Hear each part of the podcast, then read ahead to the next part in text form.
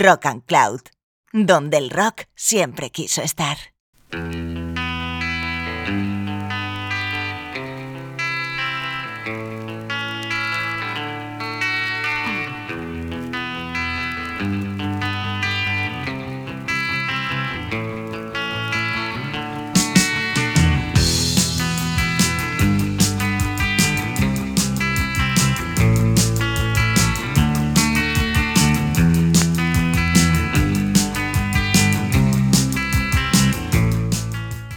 Años 70, una década de prodigio en cuanto a música se refiere, una década de cambios, una década de cristalización de lo que se había dado años antes y lógicamente una expansión musical de muchos territorios, de muchos géneros, desde el rock progresivo, que fue llamado también rock sinfónico, el sonido Canterbury, el sonido del hard rock, el glam y muchas cosas más que vamos a ir desgranando en un programa como este, una serie de especiales que vamos a hacer aquí en Rock and Cloud porque esto es Easy Rider.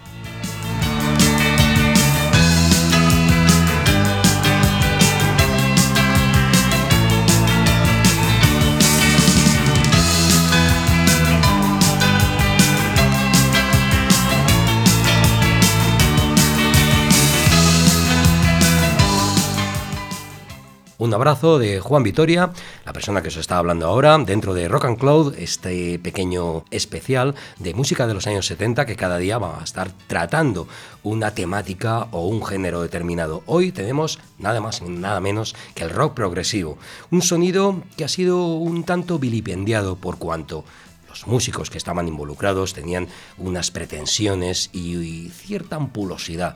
A veces eran demasiado prepotentes en su música, eran muy, muy cargados de bombo. Y lógicamente esto a veces a muchos de los que nos gustan las canciones inmediatas, canciones cortas, canciones urgentes, pues nos cargaba. Pero luego lo que tenemos que tener muy presente es que la música progresiva es un laberinto de sonidos que crean espejos diferentes y de riesgo sónico, que ha acabado pasando una buena factura a través de los años y ha servido de inspiración a muchas generaciones. Comenzamos hoy con King Crimson, un grupo que comenzó realmente en los años 60, a finales de los 60, en un disco que para mí es una catapulta de ambientes en todos los aspectos, un disco titulado En la corte del rey Crimson.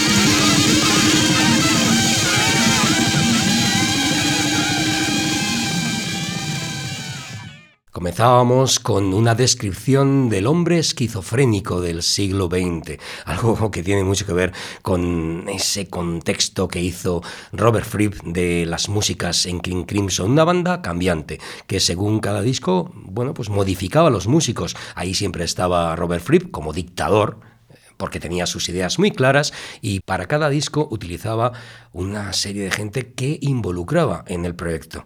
Y la verdad es que desde su primer disco hasta su separación, su primera separación, fueron álbumes absolutamente inconmensurables. Definición de lo que es realmente el sonido progresivo, tal cual. Como nuestros siguientes invitados, quizá los más atrevidos, los más pesados, los más obsesivos en cuanto a mm, cargar de órgano las canciones. Emerson, Lake and Palmer.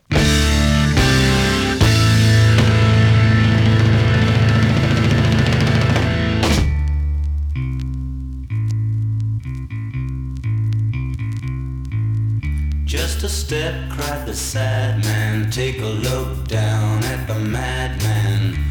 Theater kings on silver wings fly beyond reason. From the flight of the seagull come the spread claws of the eagle. Only fear breaks the silence as we all kneel, pray for guidance.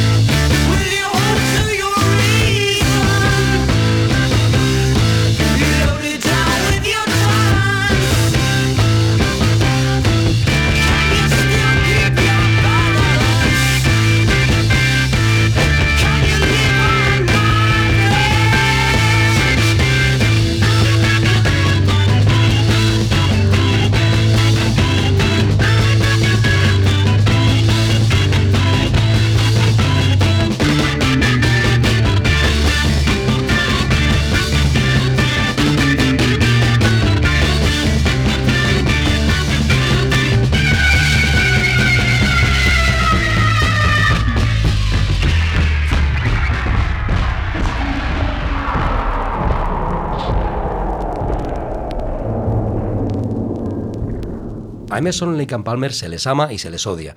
A partes iguales, y yo estoy casi a medias entre uno y otro, porque en muchas canciones, sobre todo las firmadas por Greg Lake, me parece de un lirismo inconmensurable. Pero cuando Keith Emerson se ponía bueno, pues a, darle a su teclado, bueno, me parecía un poco a veces obsesivo. En todo caso, fue un grupo importante y necesario para entender el ambiente progresivo de los años 70, sobre todo en Inglaterra, donde se encontraban gente como nuestros siguientes invitados gente que buscaba unos paisajes más oníricos, unos paisajes ambientados en la flora del Reino Unido, en esa especie de búsqueda de pequeñas fábulas del pasado.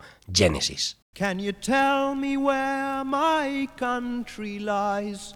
Said the uniform to his true love's eyes. It lies with me, cried the Queen of Maybe. For her merchandise, he traded in his prize. Paper late, cried a voice in the crowd.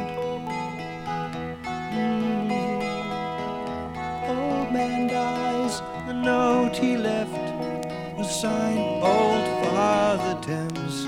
It seems he's drowned selling England by the pound.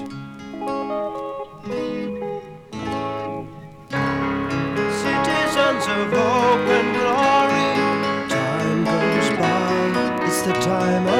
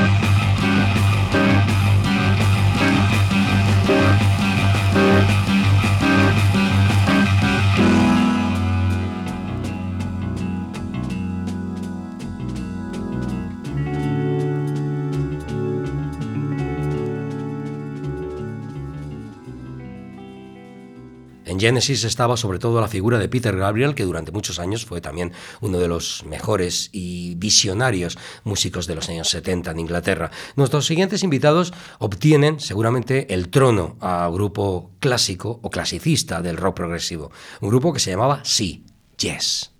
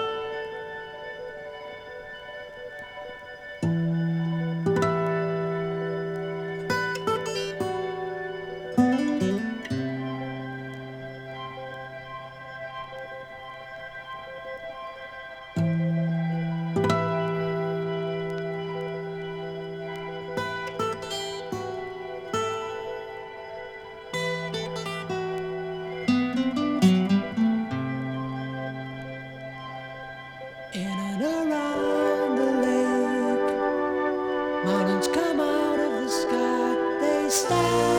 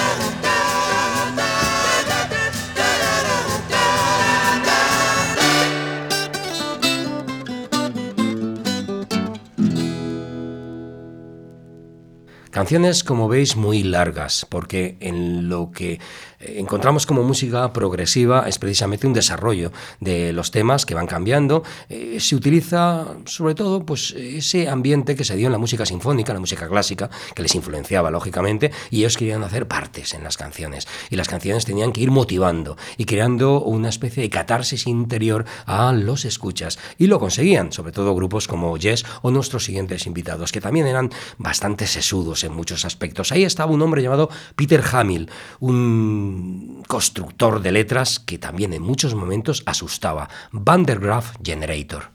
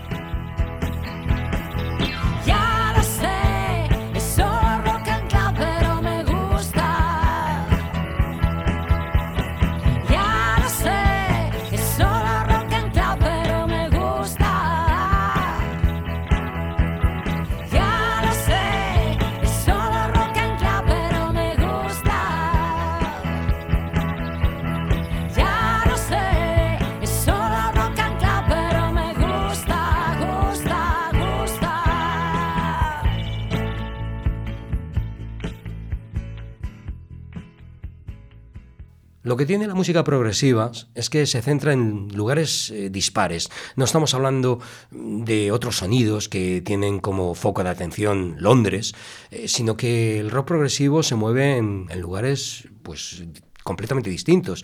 Incluso Londres no es la ciudad más habitual eh, encontrando grupos eh, de este tipo de sonido. Ahí estaban Vandergraaf Generator en Manchester y un poco más arriba encontramos a Jethro Tull.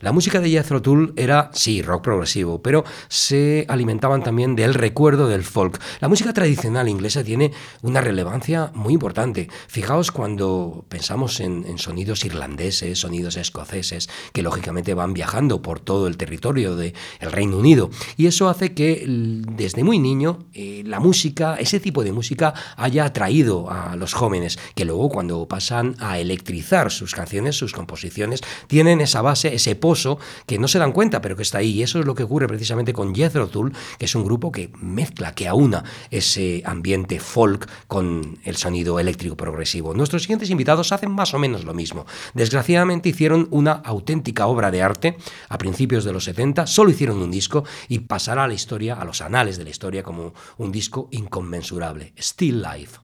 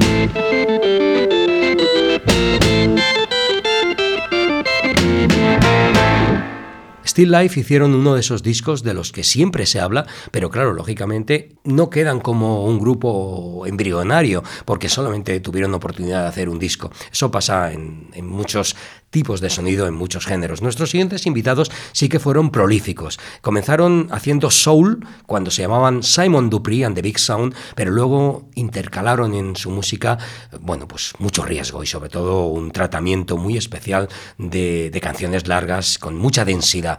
Gentle Giant.